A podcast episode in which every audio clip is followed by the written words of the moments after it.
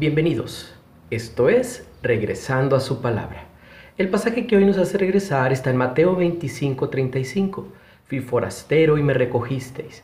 Se ha sabido que el rey Abdalá II, gobernante de Jordania desde 1999, se disfraza para ir a los lugares públicos.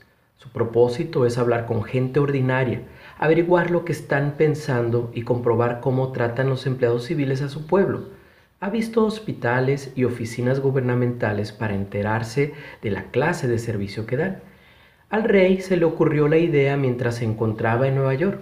No podía salir de su hotel sin que lo acosaran, así que se puso un disfraz. Dio resultado, por eso lo probó en su país. Informó que una vez empezó esta práctica, los servidores civiles empleados de hospital comenzaron a tratar a todo el mundo como a rey. Cuando Cristo venga como rey, juzgará a las naciones, como lo dice Mateo 25.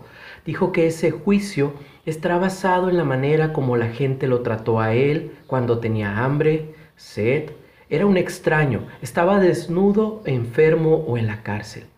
Aquellos a quienes se esté juzgando preguntarán cuando lo vieron en esas situaciones y Jesús dirá, en cuanto lo hicisteis a uno de estos mis hermanos más pequeños, a mí lo hicisteis querido hermano y amigo, puesto que todas las personas son creadas a imagen de Dios, y como Jesús nos enseñó con sus palabras y ejemplo que a Él le importa mucho cómo tratamos a los demás, debemos de tratar a todo el mundo con amabilidad y compasión.